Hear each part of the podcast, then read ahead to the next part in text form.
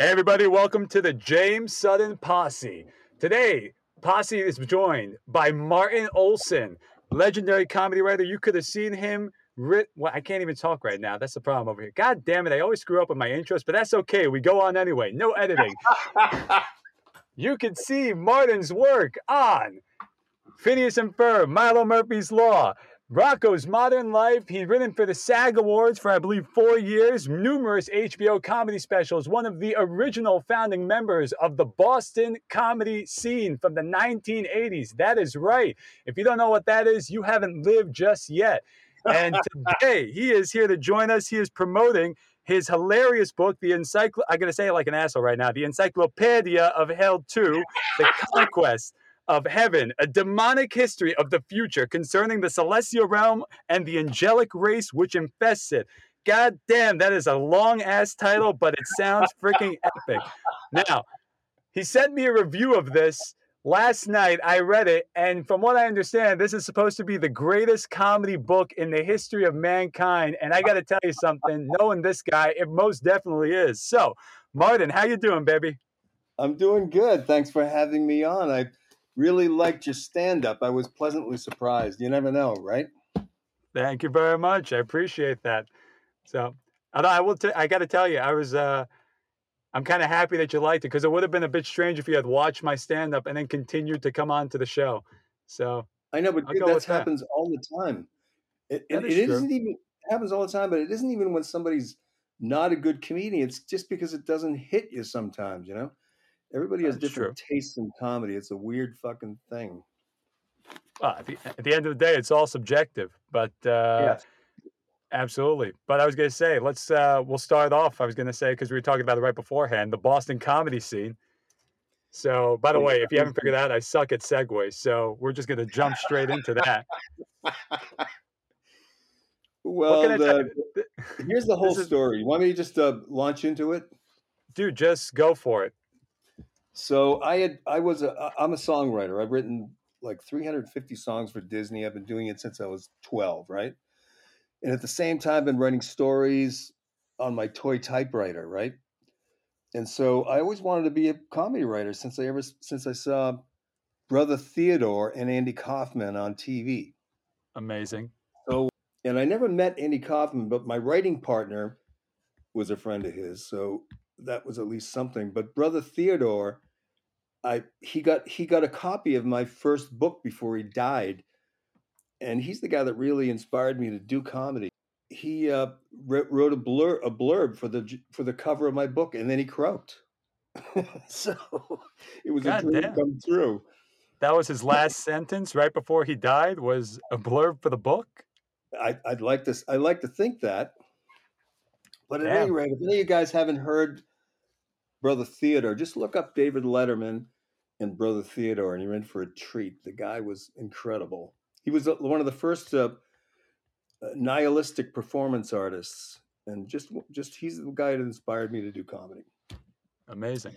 So the Boston comedy scene, I was watching them, and I wanted to be a comedy writer, and uh, I was doing songs with my writing partner in Massachusetts, my songwriting partner, and we said, okay, we did four albums. Why don't we do a do do some comedy records? You know, we're fans of comedy albums, so we started doing that, and then I started writing jokes and bits and sketches, and wanted to go around to try to sell them. And the only thing that was around at that time, there were no comedy clubs. The only thing was gong shows. And uh, there was one in Boston. Bruce Smirnoff, the comedian, who's a wonderful guy, he uh, and has been around forever, was the host. And I tried to sell him some stuff, and he was very honest with me. He said, "Look, this sucks," and he told me why it wasn't good. And I'm like 21, you know. All right. so uh, then I went in. So I saw that Sean Morey, the Boston comedian, was doing a comedy class. And so I said, well, maybe I could learn how to do this better. So I went signed up for his comedy class, and there I met Bill Downs and and Paul Barkley, who who the three of us hooked up together because I wanted to do a comedy theater in Harvard Square, and they wanted to do a regular comedy club in in Boston. so we the three of us hooked up because I'm a piano player and I was right trying to write comedy and they were beginning comedians and comedy writers. So the three of us started the Comedy Connection in 1978. And that was at the Charles Playhouse, um, the bottom bar beneath the theater in the theater district in, in downtown Boston. We just put an ad in the paper, comedians wanted. We didn't have any comedians. Are you there? No, I'm still there. I lost you for a second, but I'm also still in shock that you were one of the guys that started the Comedy Connection. Yeah, there was nothing before we did that. So, comedians wanted. We put it in the Phoenix, and uh, Steven Wright came in to audition, Jesus. and Lenny Clarke and uh, Steve Sweeney and Don Gavin and uh, everybody. We, I mean, I was there when I saw all of their first performances It's like a who's who. until the la- until the end, you know, because the piano player has to be there on stage the entire time. So at any rate, um, that's how that got started, and then uh, this guy named Jim Jim Harris, whom I didn't know, introduced himself, and he said, "Hey, listen, Channel 38, which was like the the Red Sox station at the time, was in what you called UHF channels off the off the regular channels frequencies." Okay. they had monster movies Saturday nights. He said, "What if we go in and we pitch doing a comedy show using the comedians that we, we were, were just starting? This is the first year." And so we went in and pitched it, and they bought it. So we did for two years. We did a show called Lenny Clarke's Late Show that Lenny and I wrote. Lenny was the host. It was a half hour of comedy a week, interspersed between a, a, a shitty uh, monster movie. And it was we had we had a ball because we had everybody did it. I mean, Steve Wright did it. I mean, the whole the whole group became friends, and also was way way different because these guys had tried out tried to go to New York and so on, but the club owner scene was so totally different because it was the comedians running the show, you know. So it was much wilder and freer and there was nobody telling anybody not to do anything. So Lenny used to do stuff. I mean, way before. I mean, he he would be so imaginative and crazy. We would he would take people out into the street and do his act out in the fucking street. I mean, it was amazing the the stuff that they would do, and we would do musical stuff all the time. You know, because I was right there. And Lenny and I became roommates, and we lived in a place that he called the barracks for for the whole time, and and we had an, a- comedian room roommates. So uh, Barry Crimmins came into town, and he said, "Hey, I'm starting this new. I I- started a club in upstate New York. I want to start one in uh, Cambridge. It's at a it's at a uh, Chinese restaurant, sort of a Western theme." So I went over there just to investigate, and Barry was super charming and funny. And he said, "Oh, you play piano over there? Why don't you play piano here too?" So then I ended up playing piano for both clubs, and t- trying to write co- material for all- all the comedians that that I liked. So, meanwhile, we're doing the TV show. So Barry was on that a lot. it just was a homemade. I mean, it just was a local TV show, but we, it was pretty fucking funny. And we got kicked off finally after two years because we had a bit that Bobcat Goldthwait, who was very young then, Oh, good lord. using his character, and he uh, he was being he was playing a, we called it in those days mentally retarded boy, and there was a preacher who was Ron Lynch, who was healing him, and so uh, the guy who ran Channel Thirty Eight brought us into his office, and he played that tape for us. He said, "You're fired." I like no no other thing. Just like here's the show. You're fired. I like that he played it though. Like he didn't know what it was. um, so I took those tapes. Don Gavin and I, and, and Jack Gallagher and I, and Mike Donovan and I, we drove across country a couple times um, separately with each one of them. And I brought the tapes with me from the show. So the last trip I was with Don Gavin and we drove all the way across country to and went to San Francisco. And all the way across during the drive, uh, Don is pro- I think he's the funniest person alive. I think he might be the funniest person. and Barry Crimmins would send us money, would wire us money. This is before the internet or anything. And we would get a couple hundred bucks here and there and so on. But Don would had a book and a little old rumpled book that had uh, had listed all the card parlors as we went in Cincinnati and Chicago and in Reno. So he would play cards and he would always win. He's a he's a poker player. And so that's how we financed our trip across the country. So you just card sharked your way across the country is basically what you're telling me.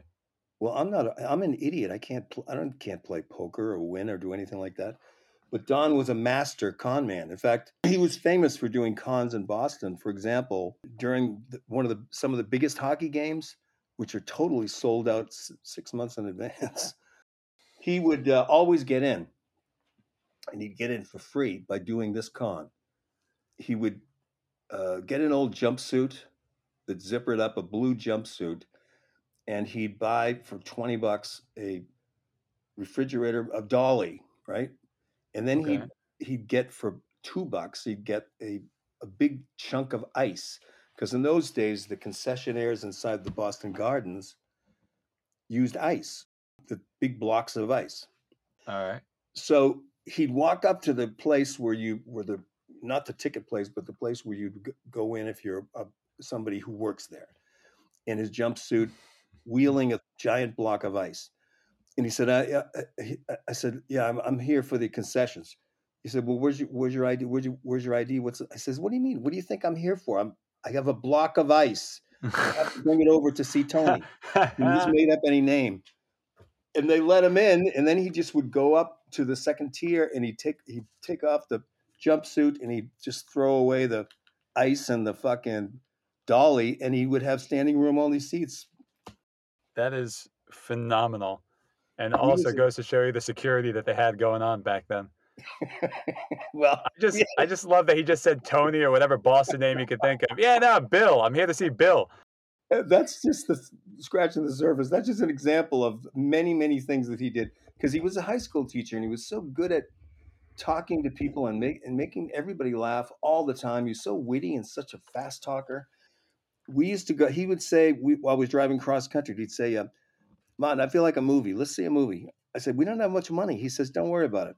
He says, he pulls up here. Let's watch blah blah blah. He says, "Just," I said, "What? We? I don't think we should spend the money on a movie. We need food." he said, "Just do what I do." I said, "What?" Just follow me and do what I do. So we'd walk in, and he would walk with his, you know, leather jacket thing zipped up, mm. go right past the ticket person, and he just, I'm walking slowly, and he just walk and say, "How you doing?" And then he'd keep walking. So I did the same thing. I said, "How you doing?" And then followed Don. And we get up to the we're in we're in. And so I said, "What was that all about?" He says, "They think we're cops, dummy." So that's how we got. that's, how, that's how we saw movies all the time going cross country. I like that. How you doing? All right, let him in. That ain't bad. Well, plus he's a big guy, very imposing guy. Well, that's the key. But the Boston accent definitely probably helps you out. Oh my God, yeah. Uh, so we got to San Francisco. Oh, you want me to continue this? It's quite a tale, actually. So I want, I, I definitely want you to continue, but I do want to ask you at one point during the show. I do want to hear because the way you described it beforehand, that you're living in the barracks with a bunch of other comics, yeah. and from what I could say from personal experience, that comedians are absolutely hilarious. They are also absolute animals, twenty four seven. So, I feel like it's not even an insult; it's just true. So my question is at one point during this story i want to hear the craziest comic story that you have. If if if you're, if you're comfortable saying that. No worries if you're not. We probably will silently judge you but that's okay. But, uh, you know they say this is my a... Uh, attempt to it's my attempt at peer pressure but i do want to hear the rest of this journey because it sounds insane well it was how my career got started that's why this is it's interesting to hear because it follows to everything else I want to talk about. It's like your But origin I will story. definitely go back to say what it was like in the barracks. In fact, there's a there's two documentaries that were made about the Boston comedy scene and living in the barracks, which was in Cambridge across from Harvard University. So I'll go back to that and tell you what it was like because it was a trip, man. It was me, uh, Lenny, Lenny's brother Mike, Kenny Rogerson, Barry Nykrug. I mean, the funniest people ever. And Gavin and Sweeney and everybody was always over there. And Jimmy Tingle. So uh, to continue the story, we end up in San Francisco, me and Don. And it just so we went to where's the comedy clubs? And we went to Cobb's. And it just so happened that that night we we got there at like 7:30. And they said, "Oh, why don't you sign up for the you're from Boston. When you're from out of town, when you're in a comedy club, you have a little bit of cachet, a little mystique. I remember that happened a lot during the comedy connection days. Some guy would come in from New York. He'd say, "Yeah, I'm a comedian. I play at the, the comic strip. I play at the," and and and we would be enthralled, you know, because we were fucking rubes. And really, he just was an opening act or a middle act. But he would say, "No, I'm a headliner," and so we, you know, Bill and It's Paul would would put him on. Uh, and more often than not, and this happened several times, the person that came in that we didn't knew know, New Yorker, fucking killed. So they stepped up to the occasion. It was very interesting about this mystique thing, you know. Hmm. So that was true of Don when we were at um, when we were at the Punchline and at Cobb's in San Francisco. So they said, "Hey, your timing is pretty good." And so Don went up and he fucking killed, right? And so they said, "Why don't you uh, join the comedy competition? We it's twenty comedians, each does five minutes, and then the next we judge them every night. We at a different venue, and then the next week it's down to ten, and then you do ten minutes, and then the next week it's down to five. so." Uh, in the you know so so it was incredible so we went to all of these different venues every single night met every single comedian in in, in san francisco the best ones everyone said from the beginning look mike pritchard is going to win he's the funniest guy here. And um, right. and he did indeed win. He's a big giant uh, one of the i think he's he's like gavin. He's one of the funniest people in the world. And don and i because people liked us because we you know don was funny right? And so Alright. comedians said why don't you where are you staying? We don't have any place to stay. We don't have any money. So i stayed with kevin meaney right Oh, funny. one of the funniest comedians ever. He and I became best friends.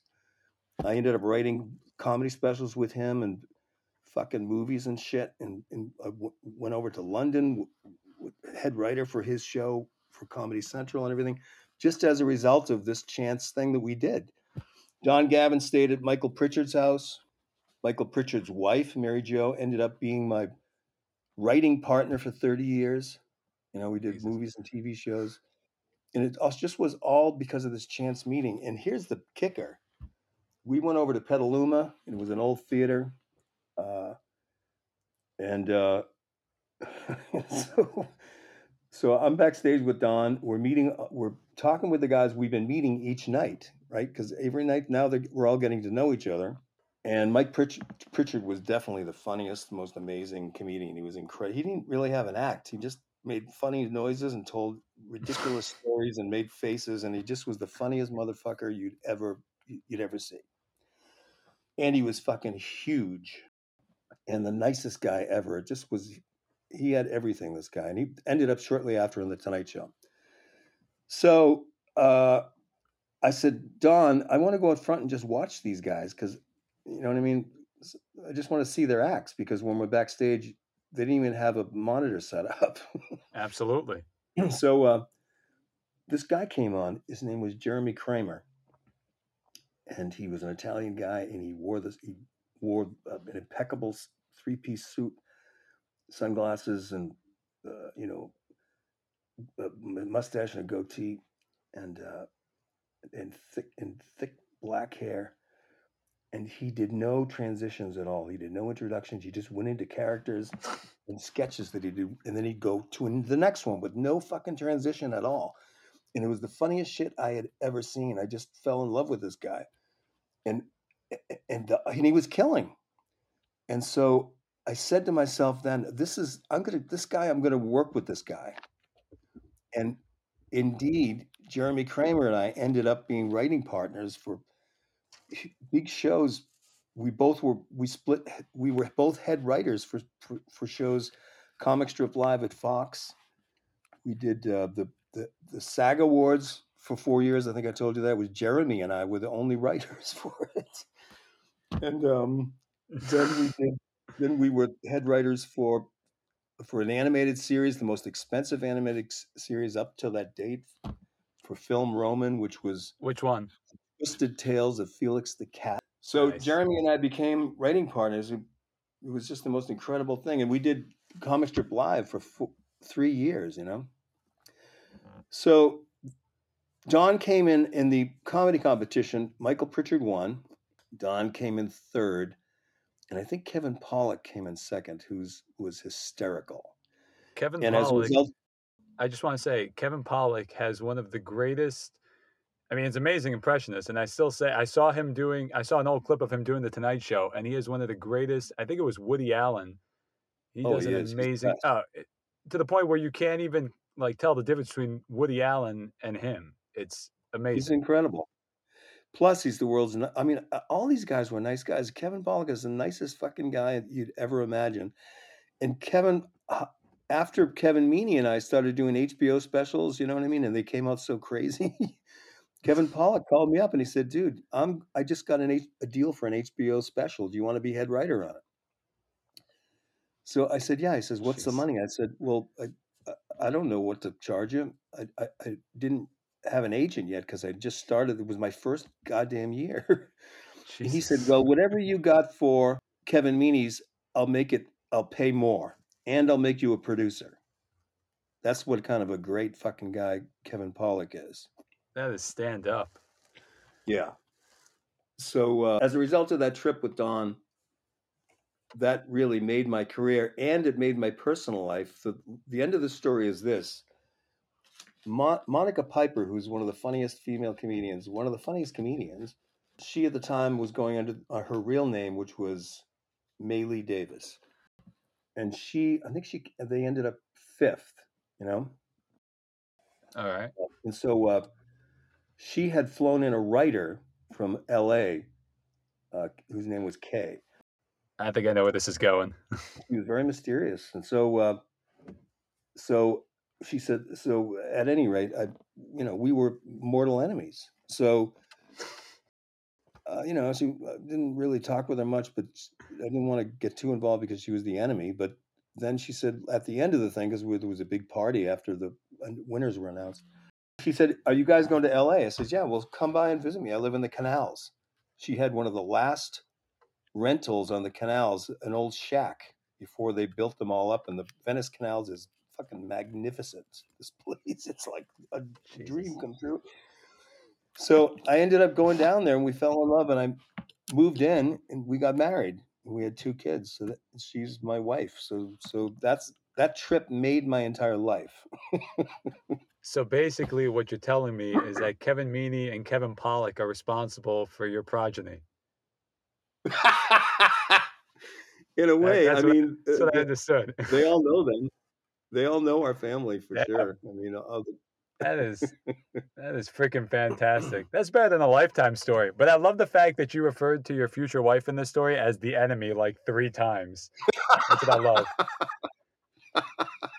But my question then becomes: Did did she think you were the enemy, or was this just like a one sided rivalry? oh no, we were fucking heavy duty rivals because Monica Piper is super funny. And so we didn't, you know that. what I mean? We Don, we wanted, I wanted Don to win. So Don came in third. I mean, and that's that was the final breakdown, first, second, and third.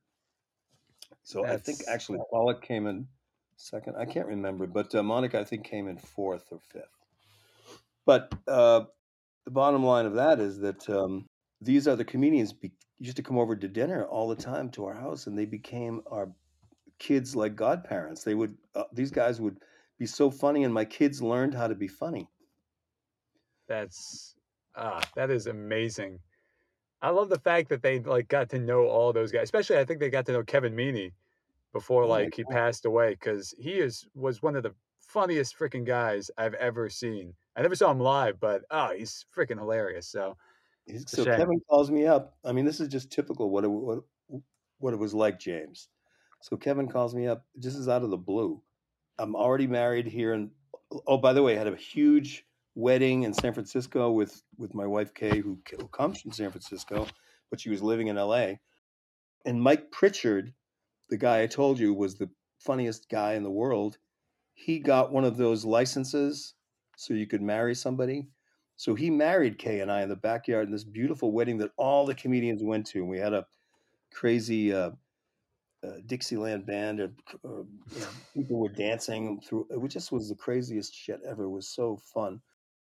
So I'm just sort of painting the full picture of how that trip really created my life. You know. that is insane.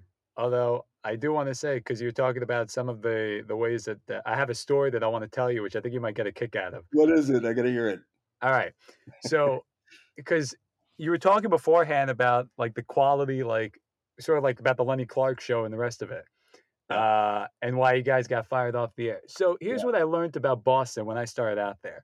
Yeah. I don't know if it's something that you guys started that maybe somehow managed to infect like every other comic since then, but comics. This is why I think comics are absolutely out of their freaking minds. All right especially Boston comics. This is what I learned. I learned I learned the hard way. You never play chicken with a Boston comic. So yeah.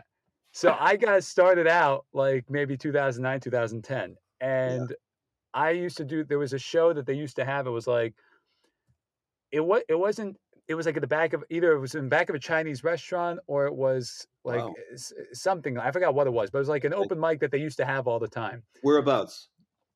Uh Remember? Shit, I'm trying to remember Was the it name of it. In Cambridge or Boston? No, it was in, uh, was it in, it wasn't in Cambridge, it was in Boston. Okay. They, um, I used, so let me give you some, like some context over here. I used to have a bit, it wasn't the greatest bit of all time, but this was when I was starting out. So I used to do this bit where I'd have a buddy of mine in the audience and I'd always like call him up onto the stage. Now I wouldn't tell my plant what I was going to do. I just told him just, just act weird with whatever I suggest. That's great. okay, yeah, that's that's it. So I'd get up, he'd get up on stage, and I go, okay, ladies and gentlemen, I'm going to perform for everybody right now a live circumcision. So this guy would like freak out, like, dude, are you serious? I was like, yeah, drop your pants. Right? And then he'd sort of like skedaddle off the stage. And then after the show, he'd be like, dude, what the hell? You don't tell me this? I was like, that's the comedy. so now, fast forward one night, I'm thinking, I'm like, the worst thing I think a comic could actually do is think that they're hot shit. That's, I think, the worst thing that a comic you're could right. possibly do. You're So right. I'm thinking that by this point, like, I'm king of the hill. Like, this, this, this bit's phenomenal. This is going to get me on the Tonight Show, like with everybody. That's going to be amazing.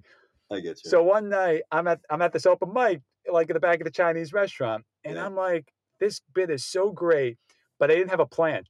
But I said, this is so great, I don't even need a plant. I'm just gonna call up a random person. This is gonna be phenomenal. oh no.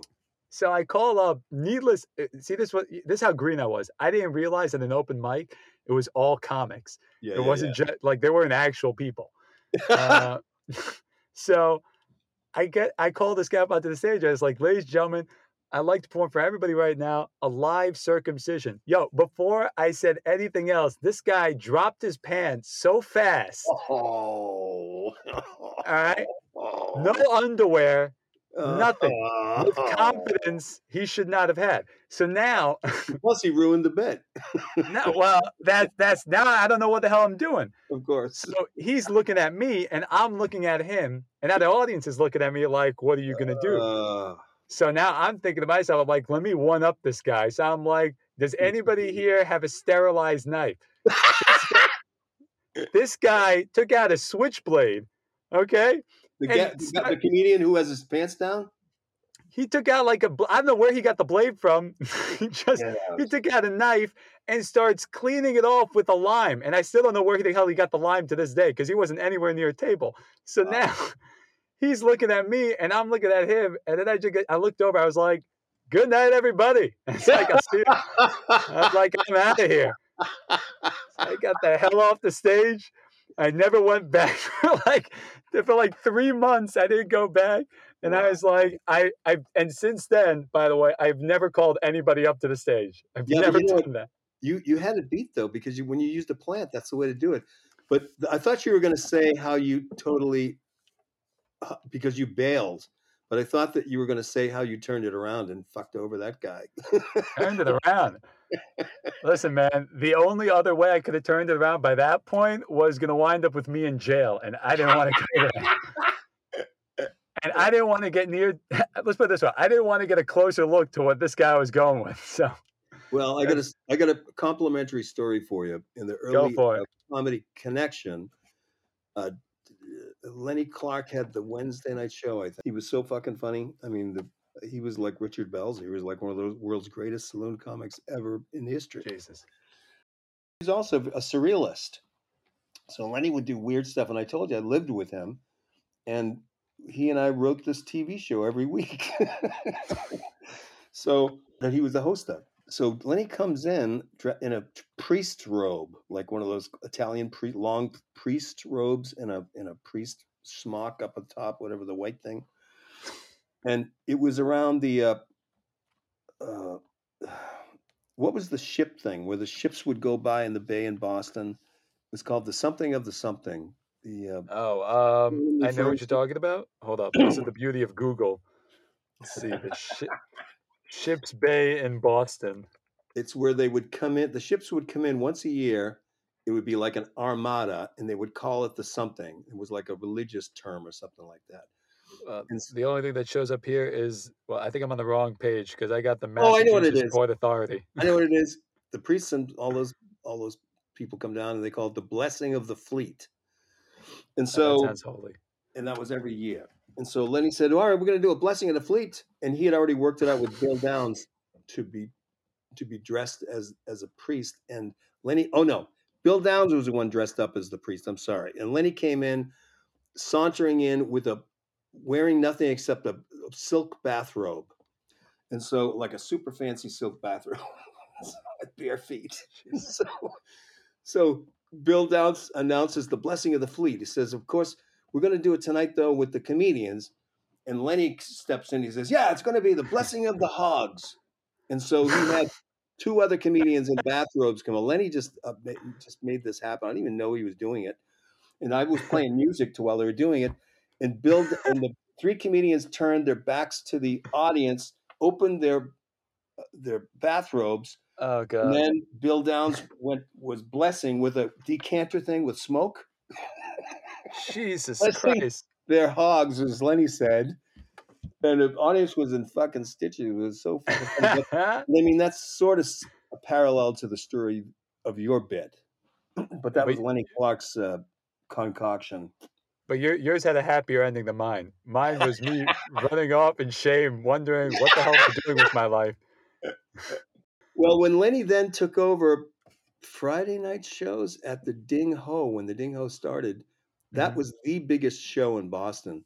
There were crowds. I mean, we had a we had we turned people away at the Comedy Connection for sure, because we basically we just by luck ended up right when the comedy boom was starting. The timing was right in terms of the societal needs. And over in Cambridge, Lenny's show was completely you couldn't get in. There was lines down the street in Cambridge. It was Inman Square. And Lenny had the open mic night because he would he would open up for about an hour. Uh, That's a hell of a mic. because I worked with him, uh, I, I lived with him.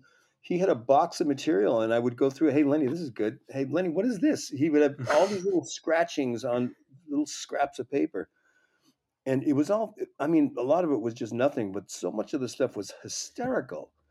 And so he would piece together his act just by all these notes that he was constantly writing.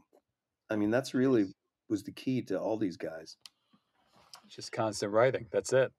And so uh, I wanted to tell you about. I was piano player over there too, and I was tired because I'm playing at both clubs, and I'm trying to write comedy for comedians and doing the TV show with Lenny. And initially, I had tried to do an act, but I don't like performing. I don't like being in front of people. But I did a guitar act, you know, because I'm a musician, right? All So, right. I, so I wrote uh, funny songs, no parodies, just funny, weird songs and shit. And I showed a Nice. Super 8 films and uh, and had guest comedians come up and do, we do little like a little mini talk show. That was my act before before we had enough comedians so that I could relinquish performing. So I had a night off. It was when Lenny's show was gangbusters and when it was packed. Bob Goldthwait was uh, before he developed his character, the Bobcat character. Right. He used to. He was 16 when I met him. Holy he- mackerel. he knew Barry Crimmins because they both came from up, upstate New York, and uh, he and Tom Kenny, who later became the voice of SpongeBob and the biggest voice actor in the world, Jeez. was his partner. And Tom Kenny also was the nicest person in the world. I mean, he and Bob Goldthwait could win Saints awards for being nice fucking people. It's unbelievable. The Boston scene was was unparalleled in good guys. You're like the Forrest Gump of the comedy world. I swear to God. Like, like, but like, a, not in like in an insulting way, but like more along the lines of like you somehow managed to like meet every single person. Of so, I don't know how the hell you managed to do it. And I think the funniest part of this entire interview was what you just said right now. Uh, I just wanted to get off stage and rel we could get enough comics so that way I could get off the stage. Words no comic has ever said in their life. I want, I want to get off the stage. Even when we're bombing, we're still going, nah, I think I could turn this around. Well, You that's are- why I'm not. That's why I'm not a performer. That's why I hid behind No, a no, no. guitar, and I I, and I that's why I hid behind showing short comedy films that I would make, sound films, and that's why I'd hide behind having guest comedians come up. I, uh, I had when I You're like did my, Washington. You're like Washington when he relinquished the presidency at the end. That's like, and King George looked at him and said, "A far greater man than I've ever known," or something like that. They're gonna make you king, and you're like, "No, no, I'm out. give it, give it to Adams." Jesus. another another example of how I did relinquish was I would have Steve Sweeney. He he. It was his idea. Uh, he said, "I have this dress. I have this uh, uh, like a princess gown that I could wear." I said, "What? You do that?" He says, "Yeah." I says, "What if I put a sheet over you? Put a, put a sheet over you, and you sit on a stool, and you're there before the audience gets in, and then uh, then Wait, I, what color was the sheet? white, and so oh then God. then uh, it just was that he was hidden, and no one knew what who was under there. So then I did my songs, I showed my film, and then I said, "Now we have special guests," and I pulled the sheet off, and it was Steve Sweeney in a princess gown, and he started doing his act. What? what? And then when he was done, I pointed to the stool. He sat down. I put the sheet back over him.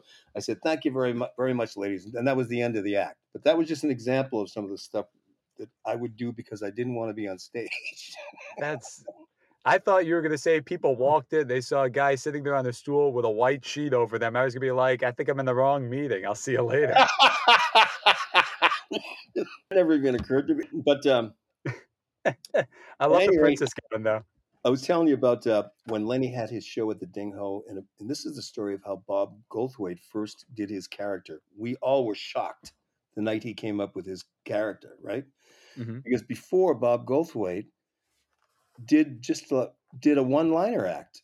He was he like an angry young man. I mean, they're all really good jokes. He's a fucking genius writer. He always was, but he didn't have the it- it just didn't click somehow. You know what I mean? Because he because he was Alright. so angry on stage, and somehow it didn't click. Uh, and so I get a call. I, I told you I'm home. I finally have a night off. I'm at the barracks. I'm reading a book in my bed, and so because I'm not going anywhere, Don Gavin calls me up. He says, "You got to get down the ding right away." I said, "What are you talking about?" He said, "Goldthwait's on stage, and he's he's acting like a." He, he used that phrase because that was the uh, the phrase that was okay in those days. He said, he's acting like a retarded boy. I said, what are you talking about? He said, he's on stage. Just get over here.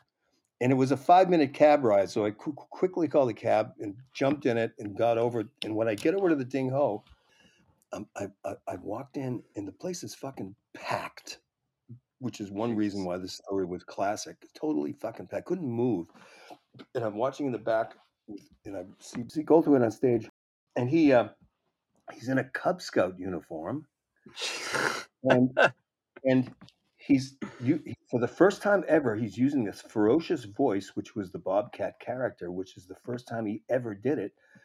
And everybody in the whole place i heard the laughter from outside. They were was he was killing. And all he did was he said three phrases over and over and over again. He didn't have an act he just did it this way it was all because he was a genius actor comedian is he said me and i can't imitate him but he said me, me, me and my brother we saw Bigfoot.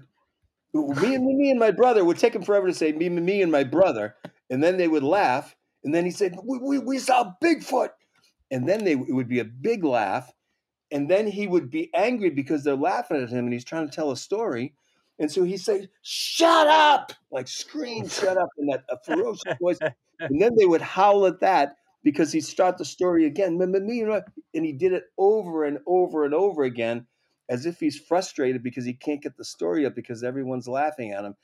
And the audience was couldn't breathe, uh, doubled over. I'm telling you, it was the funniest shit ever. And uh, uh I was back with the with Barry and with the comedians, and we literally couldn't believe it because he was such a shy guy. I mean, Bob is the sweetest fucking person in the world. and so he did that angry act was was crazy enough because he's so opposite of who he is. But but uh, that was the first night when he did his character, and I was so glad Don called me up because I got to see it the first time. And later on through the years, when we both ended up, he did his his cop movies, and we both were in Los Angeles, and he came over to the to to our place on the canals, and we were laughing and reminiscing, and he said, "Hey, wait a minute, I'm doing a comedy special. Why don't you write it with me?" So then I ended up writing a movie with Bob, a, a, a t- two TV specials, an HBO special. Jesus Christ! I got I got to get more friends. Jesus. So that's I how. That. That's literally how that stuff happened. It was a magical kind of a. It's pure, amazing. pure luck. Pure luck is what it was, and I just was there at the right time. And I'm a creative person, so I just happened to be in the right group at the right time. I, I love it. Wait, so hold up, because I, I can listen to you talk about these stories for pretty much forever. So I want to get over to your book though, because the book is definitely interesting, and I want to talk about that for a second. So let's talk about Encyclopedia of Hell 2. I love this title The Conquest of Heaven, a demonic history of the future concerning the celestial realm and the angelic race which infests it. You I love the fact, you know what this reminds me of? Do you ever see like whenever they they have those like uh like those commercials when they're like uh, where they're promoting I don't know like uh, some sort of pill or whatever for your liver or something, and then it's just like it's great, and then there's like that guy who speaks like a thousand words a minute, like one of those auctioneers, telling you like if you take this pill, you're gonna die of like, and it's not safe and not recommended, not do this and that, and definitely you can get it for twelve ninety nine, something like that. It is that kind of a title for sure. Uh, it's hilarious. so the idea was to kind of because you, you did you see a picture of the book? It's I'm a, looking at it right now. It uh, it's it's the same exact design as the first book, which is called. But it's in blue. The first book was red. This one was blue, and it's it's mimicking. It's supposed to be an ancient book written by demons. The first book was written in hell, and uh, it's about it chronicles the demons. Hell's overcrowded, so they have to they Seems have to right. invade Earth for the land space, and they use humans as foodstuff. So they the second first book is them invading Earth, and they eat all the humans. And the oh, second oh, book lovely. is Satan at this point because he doesn't remember how he, he he created all of hell and everything out of his mind, out of manifesting it with his mind and creating black magic. And all of the demons are also mind creatures, much like a, a, in the Jewish mysticism, a golem or a egregore, where, where you create a demon with your thoughts. So in the second book, Satan hears these rumors from Earth theologians and all these idiots about God. and so Satan is uh, is something it hits something in him because he wonders if he's a created being. He can't remember back that far. He just remembers being in black. He's determined now. He sends out some enchantments and does a little research and he he he knows where the locale is, where the supposed personified God is because the entire universe according to earth is God. Technology is God. But right. a universe can't fucking do anything. It needs a body. So the universe manifested a personification, which is the personified God, which is a humanoid. Satan doesn't know it's for real or not, but he goes on a secret mission to find heaven and if God is there to kill him and take over. So that's the second book.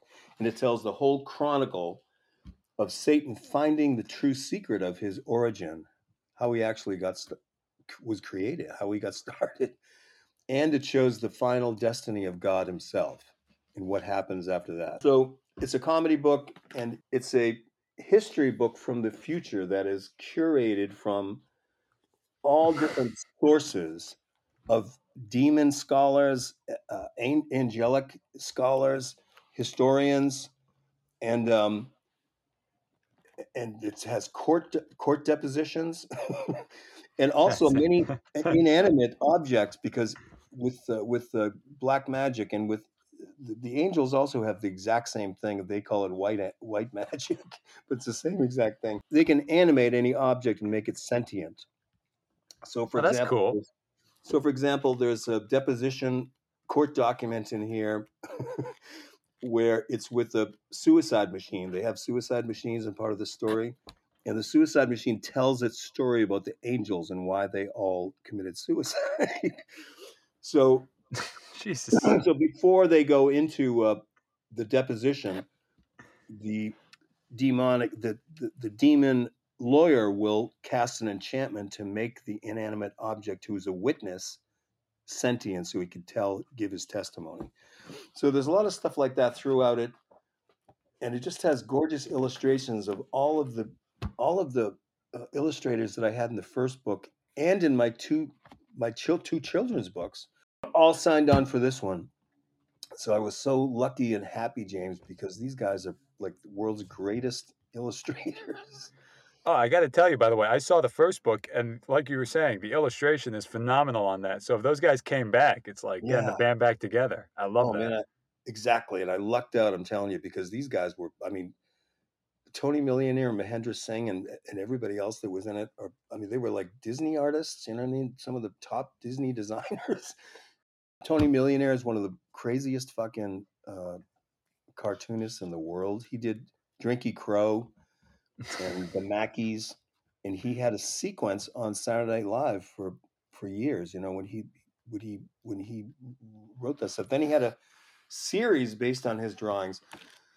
So, anyways, there's interviews with God's Gun in here. You know, because it's giving God's gun and God's diary, which God has written as a child when it, when God was a girl, also is given sentience and reads itself to the court.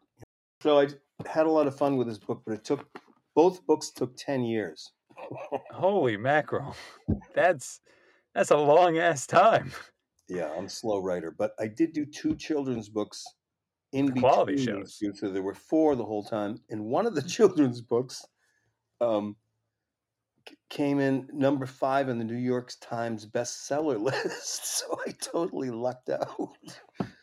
Good God Almighty! This is, I, I guess, she's no. I got to tell you, what I loved about this though is I love how you start off by saying this is a comedy book. This is this, and then immediately no, then immediately you go, so I have these court depositions that I put into the book itself.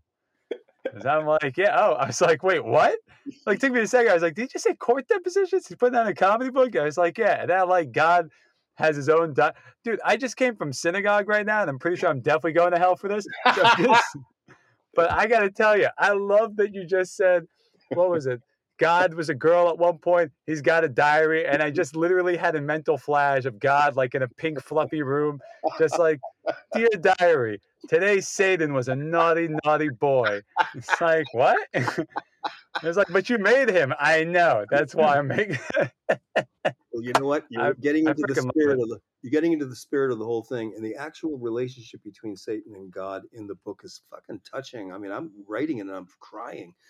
So, It's beautiful. but the main thing is when I'm writing both of these books, I'm laughing hysterically because because uh, uh, that's how I write. You know, I'm I just I'm, when I'm writing and I'm laughing, then I know it's good. When I'm not oh. laughing, I, don't, I think it's pretty sure it's not good. I would, uh, well, that's generally the case. Although I do want to ask you though, how come? I like how this this is my line of questioning. It never sounds that great, but in my mind, it sounds really interesting. I was gonna say, why why hell and heaven specifically? Like, why did you like always have? This is this is my attempt at an interview right now. Did you always have like an interest in sort of like the mysticism and kind of religious aspect, and you figured take that, or and you can make fun of it because it's like such a sacred idea, or Yeah. did you just like go like, yeah, what the hell? Why not? It's just a cool concept. I'll just go with that. No, I, I grew up as a with a religion. It was Baptist religion in a small town in Massachusetts called Littleton, Mass, right next to Concord. And my father was the guy who uh, painted the church. He was a house painter, and so my brother and I, my brother Tom, who's also who's hilarious, we would paint with my father. And so he was a deacon at the church, and it was a bunch of bullshit.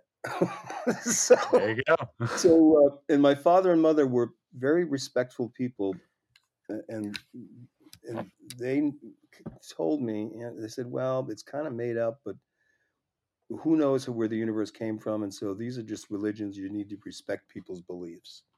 I mean I, I lucked out with fucking great parents so i came from a good uh, balanced background where i could make fun of it and i was a big fan of mark T- to answer your question of why heaven and hell i was a big fan of mark twain.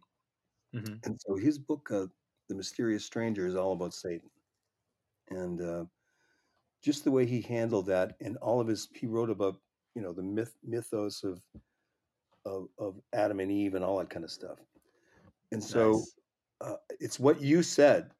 It's just that because it's so sacred, and because my father had specifically told me a couple times, "Ah, I wish they didn't do that because it makes it hurts people because they have their beliefs and the in the, Bible and other whatever their book is. Right.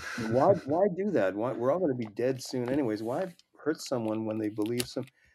And I didn't argue with him, but it just was sweet to hear him say that stuff because in a way he's right because none of us know anything and the whole world is religious. So stupid, yeah. stupid planet. I mean, including me and you. Oh, absolutely. So that was a sensibility that I did take to the bank, but I I busted it because of what you said earlier. Because it was sacred, I could be Satan and then say any fucking thing I wanted. I love it. All all bets were off. That's I love that. I was going to tell you, by the way, because you were talking about religion. I figured you got a kick out of the story. I Yeah. uh, You got to hear this. Oh, I heard some right. of your religious stories. did you really? Did you hear the one? Did you hear the one about my cousin, uh, my little baby cousin? And no. No. All right. So I got roped into teaching my baby cousin Jewish history, Yeah. which uh, Oh, I did hear this one. Oh, you Yeah. heard this one? All right. Tell it though. Tell it. It's fucking You great. want me to? Yeah. All right, fine. I'll tell it. so I got roped into teaching my baby cousin Jewish history, which, which when you really think about it, very strange thing to teach a kid because a lot of death is what you figure out pretty quickly. Um, like it's a glorious history, but I taught. I figured, okay, I'll teach him Adam and Eve because that's like the beginning of the Bible. That's right. And I and I got a phone call from his mother, like maybe a couple days later, like she's freaking out at me over the phone, like, "What did you teach my child?" And I was like, "What do you do? Like what?" She goes, "I was like, what happened?" He goes, "He's he's afraid to eat fruit right now." And I was like, "I was like, what do you mean?" He's like, "He used to love apples. He loved apple slices, apple sauce, apple pie." And my favorite part of that is he goes, "He thinks if he takes a bite out of an apple that we're gonna throw him out of the house." And I was like, you know. I was like, God damn, I'm a great teacher. Like he retained that lesson.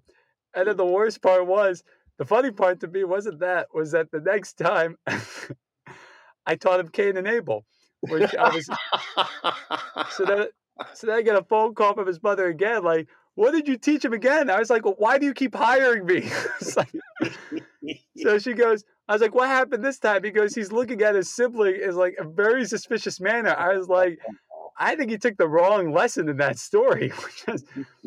what I loved about that was like he heard that story and then somehow he identified with Cain. I was like, who does that? that's that's not on me. That's on him. I don't know what the hell is going through his mind. You know, but, I uh, love you. I love your stories because they're because you're the only. I mean, you're the only guy I've seen in a while that's t- that actually tells true fucking stories, and they're all funny. Thank you very much. I mean, can, please continue doing that because it's such a good hook, and hardly anybody is doing it now. You know. Well, it's I honestly I was gonna say because I learned for me, I grew up with like old school comics. Like my dad raised me watching like Milton Berle, you know, all those guys. Was it Sid Caesar? Like those clips of Sid Caesar that you would see occasionally, like all the Mel Brooks stuff. And the one guy, like, I mean, obviously, right now, this is this is where it kind of sounds strange. So for me, when I grew up, my comedy, like stand up wise, was number one stand up comedian for me was Cosby, oh, yeah. uh, and then followed up by Woody Allen which this is kind of goes to show you where my comedy was at. Yeah. But uh, but to me, what I learned from those guys, and then guys like Dangerfield and you know Shelley Berman and all those guys, but um, to me, what it was all about was uh, it's all family stories. Like they they had that storytelling uh, that they always used to do. I know, so but not me, Milton. Say again. Not not Milton Berle. No, but Berle had like this Cosby, yes. Cosby, no, yes. Cosby, yes, but no, Bur- Berle didn't have that uh, that storytelling thing, but he was able to basically just take any story, like anything, and just make it just insane, yeah. which I loved. To me, the funniest story about Berle was the fact that his mother used to sit there in the audience. Did you ever hear that? No. So apparently, his mother was like the ultimate stage mom, and she would yeah. sit in the audience during his show. This is what he was like, like the number one show on television and she would find a person who wasn't laughing and she would sit down next to them and if she saw that they weren't laughing she'd physically elbow them in the stomach really? Stop laughing. Really?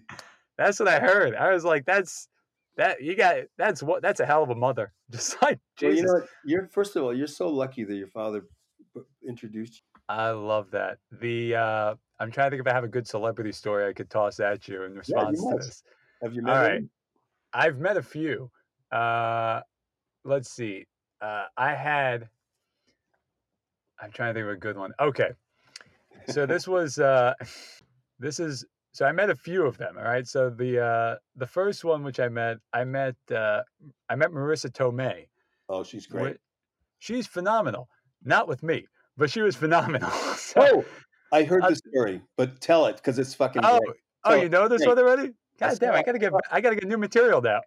no, I, I did a deep dive. I saw all your stuff because I liked it so much. I was laughing. So I just went on. I saw everything I could see that you did because I loved it. All right, let me let me preface this by saying I went to go see. This is a bit of a long one, so I went to go see the movie. I, I went to go see the the Broadway play Phantom of the Opera with my yeah. parents, and I was sitting down. First off, like for me, uh, like I'm all the way up and you know I'm in the balcony. I'm all the way up in the back and everything, and I'm watching, and it's already difficult. Like you can never actually see what's happening when you're on the balcony. But I'm sitting next to this lady, and there's a scene where the guy takes off his mask, and it's supposed to be a very dramatic scene because the guy's like hideous, or something or whatever it is, right? You can't see shit up there. Exactly. Yeah. But the funniest part to me was the guy took off his mask, and everybody went silent, and then the lady sitting next to me just goes put the mask back on. he goes, holy, she just yelled out, holy shit, he's ugly. Put him back on, man. We don't want to see that. I started laughing my head off. So to me, what that reminded me of was um, I love going to theaters where they all yell. So for me, I had a uh, I went to go see Spider Man three. I don't know if you remember that movie. That was uh, the one with uh, uh, you're lucky. It was um, it was yeah i love spider-man i'm a huge marvel fan but that one was not one of the better ones but yeah. uh, there's a scene where like spider-man gets pissed off and he smacks mary jane it's a very dramatic scene and then this guy in the front row just stood up and he just goes yeah man that's how we do it. And i was like what the who i love how he said we like i was involved. And just so, to, plus the story because i know the ending is this right, so the, the guy was striking a girl brutally and right. Then, then, he, what did he say again? Say it again. So he yells out. This is in the movie. So the guy, so all of a sudden, the guy in the theater just yells out, "Yeah, man, that's how we do it." and I was like, "Good God!" And hi- no, but his wife, the girlfriend, he was with somebody, and she stood up and she gave it to him. She's like, "What did you say?" And he goes, "You heard what I said." And Spider Man agrees with me, and then he just walked out of the theater, which we're like, we're like, "What the hell happened?" So now, fast forward a couple of months, well, what I happened bumped- was that you saw an idiot who. I saw a moron basically. yeah, yeah. Yeah. so now fast forward a couple months i'm walking through central park and i saw marisa tomei Yeah. so i'm like i'm busting because i'm like she was in the spider-man movie yeah there's everything right so i was like oh my god miss tomei i'm a big fan can i get your autograph and i think you know i think she was probably like really busy at the time Yeah. because she looked at me she looks back she looks back at me and she just walked away so i was like i was like so well you, were, that, you were pissed. no so i looked over i was like that's the last time I've ever seen one of your movies so- which is which is a complete lie because I freaking love Marisa Tomei's movies. So, but she doesn't know that. Yeah. So then the guy, I heard all of a sudden there's another guy who just goes, "Yeah, man, that's how you do it." And I was like, and I'm thinking in my mind, I'm like, "Holy shit!" I look back, I was like, "Spider-Man 3. He goes, "Yeah." I was like, "How you doing?" He's like, "Not bad." I'm like, "How's your wife?" He's like, "We broke up." I'm like, "Yeah, I kind of figured that one." he was the same exact guy. I, you know what? I don't know if he was. I don't know if he, but I think he just. Who the hell knows? It was. I thought it was hilarious. I was like, Oh, God damn. so killer. It's so killer. Uh, no, the other good, the other good uh, celebrity story. I remember this one. Um, so the the the best. eh, Well, there were two. The first Yeah. one didn't happen to me, but it happened to my aunt. I was with her. Do you remember Harold and Maude? oh, it's one of the, my favorite movies. Hilarious movie. So Yeah. my aunt, I was walking with her on the street one day, and she met Maude. Really? Yeah. And then the funny part to me was like, oh, cool. It's Harold, and- you know, it's maude So I was like, okay, I got to say, you know, she's going to say hello because she's a big fan. But my aunt, for some reason, just like didn't, like, like all semblance of like sanity just like left. And she just yelled out on the street, you are Maude. So she's like, yes, I am. And my aunt just goes, oh my God. And then we just walked away. Like, what? Like, I don't know what happened. that was it. She, it was she looked at us like, okay, like, yes, I am. Oh my God, we confirmed it. Let's move on. Didn't bother anybody. But uh, the sweetest guy I ever met, sweetest guy I ever met and that was, was, Ruth Gordon, right? That's what you're talking about. I think so. Yeah, I yeah, think that was her name. She's very, very talented. But the Oh, yeah. sweetest guy I ever met was Jimmy Fallon. Oh, really? Super nice guy. That's nice. Because- we interviewed him. I had a so I had a radio show back in college, and somehow I don't know one way or another he was like, we got him to like be on the show. Wow. So he, he called in the day after we killed Bin Laden. Wow. Okay. Which was already a ridiculous thing. So he was like, I think he knew we were somewhat nervous. So he's like, okay, I'll take the lead. This was, uh, I think he had just had like late night. He just got the Yeah. late night show. So he's like, so where were you guys when we shot Bin Laden? And everybody's like sitting there. Like one guy goes, I was, you know, I was sleeping. The other one goes, I was doing homework. I'm looking at these idiots like, you get make something up. Like what, you're sleeping and doing homework. I'm like, you got a celebrity. Tell something. Say something. So he asked me. So I told him, which was the truth. I was like, I was in the student center. I was with a girl. I was eating hummus at the time, ironically. And uh, Yeah. he looks back. So he goes, "You can't eat hummus when you're with your girl." I was like, "Why not?" He's like, "Because if you try and kiss her, your breath's gonna smell." I was like, first off, Jimmy Fallon." I told him by his full name. I'm like, "That's false." He's like, "What do you mean?" I was like, "Well, I asked if she wanted to hang out. She said no. I said I had hummus. She said yes." So he goes, he goes, really? I was like, yeah. Now let's talk about your show. There's a lot of stuff you could improve. No, I'm just kidding. I didn't say that, but it would have been great. First off. You got to hire me. No, it didn't happen He's either. a But good- he's a good guy. he's he was so nice. He was That's like great. sweet. He was cool. It was great. That's good to hear. Oh hear. man, I love that. I never met Uh, him. We'll say again. I never met him. That's good to hear. Oh, yeah, he was a nice guy, at least as far as I know. But uh, all right. In the meantime, I know we're coming up. I, actually, we're we're already past the hour mark. I was going to say. Are we? I think we are. Damn, we're at hour and 14 minutes. That's all right. I Oh don't my care. This is good stuff. Well, let's But- do it again. Let's do it again. Would- I would definitely love to have you back on the show at one point. Uh, well, I'll tell and- my uh, I'll tell my Cosby story then. I, you know what? Yeah, I do. I'm gonna hold you to that. I definitely want to hear the Cosby story. Is it is it as good as Norm Macdonald's Cosby story? Oh my God, it's better. Holy shit! That's that. All right. So this, it's similar because both of us have positive stories about him. Good. All right. So this is a this is the ultimate cliffhanger because we're gonna leave it on that then. But um, well, we have positive stories about that monstrous person. absolutely. Well, you know, before everybody found out what he was really like. Oh my uh, god, it's so crazy. So, at any rate, I have some insights into his psyche because he hired me. So I have a whole. You won't believe it. It's just amazing. But you know what? Next time. After after after this whole talk, I'm honestly like I would believe it because literally every somehow or another, like I said, you managed to meet every single person and get hired by every single person that's ever come out of comedy. So I'm like, yeah, I kind of believe you got hired by Cosby too. I'm like, God damn. But um, oh, okay. Before we before we go, I do want to yeah. say, yeah, all right. So James. thanks for having me on. This has really been fun. Thank you so much for coming on the show. Uh, I also want to say once again, the book is entitled Encyclopedia of Hell 2 The Conquest of Heaven, a demonic history of the future concerning the celestial realm and the angelic race which infests it. Uh, and if I remember correctly, I believe uh, you have a book sign. Uh, you, no, sorry, you have a book release party on Zoom happening this upcoming Wednesday. Yes, it's which, Wednesday at excuse me at five thirty because it's a live event in Los Angeles time at PST. So for the East Coast, it's three hours later.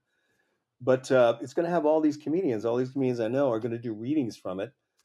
And uh, I, my daughter is my daughter. Uh, I have two kids, and my son and I just finished uh, outlining this book together, and we're working on that. My daughter and I were on the kids show Adventure Time, which was a big children's show and she played Marceline the Vampire Queen. And this I is played, uh, this is Olivia, if I remember correctly. Olivia Olson, yeah. Very she played Marceline, right. and so I played her father on the show, the Lord of Evil. So we, so we used to go to all the comic cons and stuff like that as the father and daughter. We'd sing the songs from the show. I'd bring a guitar and we'd sing, you know. So she's going to be singing with me on the uh, book signing, the virtual book signing, which is this Wednesday. So if you look up Feral House Books, uh, Feral Feral Books, uh, feralhouse.com, you'll get the information about the uh, book signing, and uh, it's free. You just uh, check check so, it out because it's, it's going to have all of my comedian friends doing readings and making fun of me. well, well, you got me at the word free, which nowadays I think uh, anything that's free is definitely a good thing nowadays. So absolutely. But um, the last thing I got to tell you, which I think I want, I just want to say this, and then uh, we're gonna sign off. Uh, when you when I when I reached out to you, yeah, I was like I was like yeah okay great i would love to have him on the, I'd love to have you on the show and then you you sent me a message back and you said yeah you know you sent such a nice message back you're like you're you're a mind reader which no one's ever called me that one before uh, and what I liked was that you said, "Yeah, I've got a book release uh, party happening on Wednesday, and I want to promote my book." So I was chatting with my pop earlier, and I was like, and I was showing him the message. I was like, "Yeah, you know, my dad, you know," I was like, "Yeah, pop, look at this." Uh, so this guy, and my dad looks at me. He's like, "Wait a minute, is this the podcast that you're doing?" I said, "Yeah." He goes, do any of these people know that you actually don't have a big show just yet? I was like, I was like that's a very good question. That's a very good question. And he goes, well, what's the answer? I'm like, I'm pretty sure they don't, but you know what? What the hell? Let's just do it anyway. so, right. so you have actually, you have the honor, Martin, of being the first actual release of, you're going to be the first episode. Cause originally I was going to like build up a bank and then I was going to, and then I was just gonna start doing it. And then you said you got the thing on Wednesday. At, on Wednesday. Oh yeah. I've got to make it happen now. So this shit's gonna move. This is this is the moment where you find out you just wasted an hour and twenty minutes of your life. well, well, dude, you know what? I am honored. You know why? Because I Go saw your fucking act and you made me fucking laugh. You are fucking funny. So that's why I did this. I mean, I looked you up. You know, so Thank you very much. so that's why I'm here because you're funny.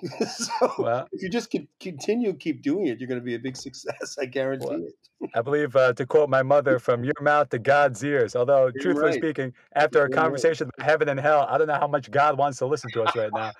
That's another story. Well, let's But, talk again.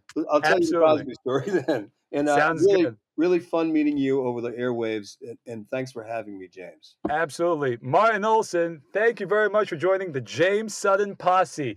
And be sure to check out his book. Once again, it is entitled The Encyclopedia of Hell 2 The Conquest of Heaven, a demonic history of the future concerning the celestial realm and the angelic race which infests it. And apart from that, I literally have no way to end the show. So, Martin Olson, thank you very much. And before I was going to say, where can we find you? Let's get your handle so where everybody could stalk you. Go for it.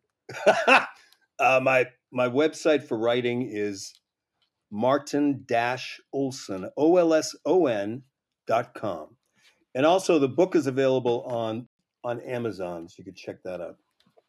Amazing. All right, guys.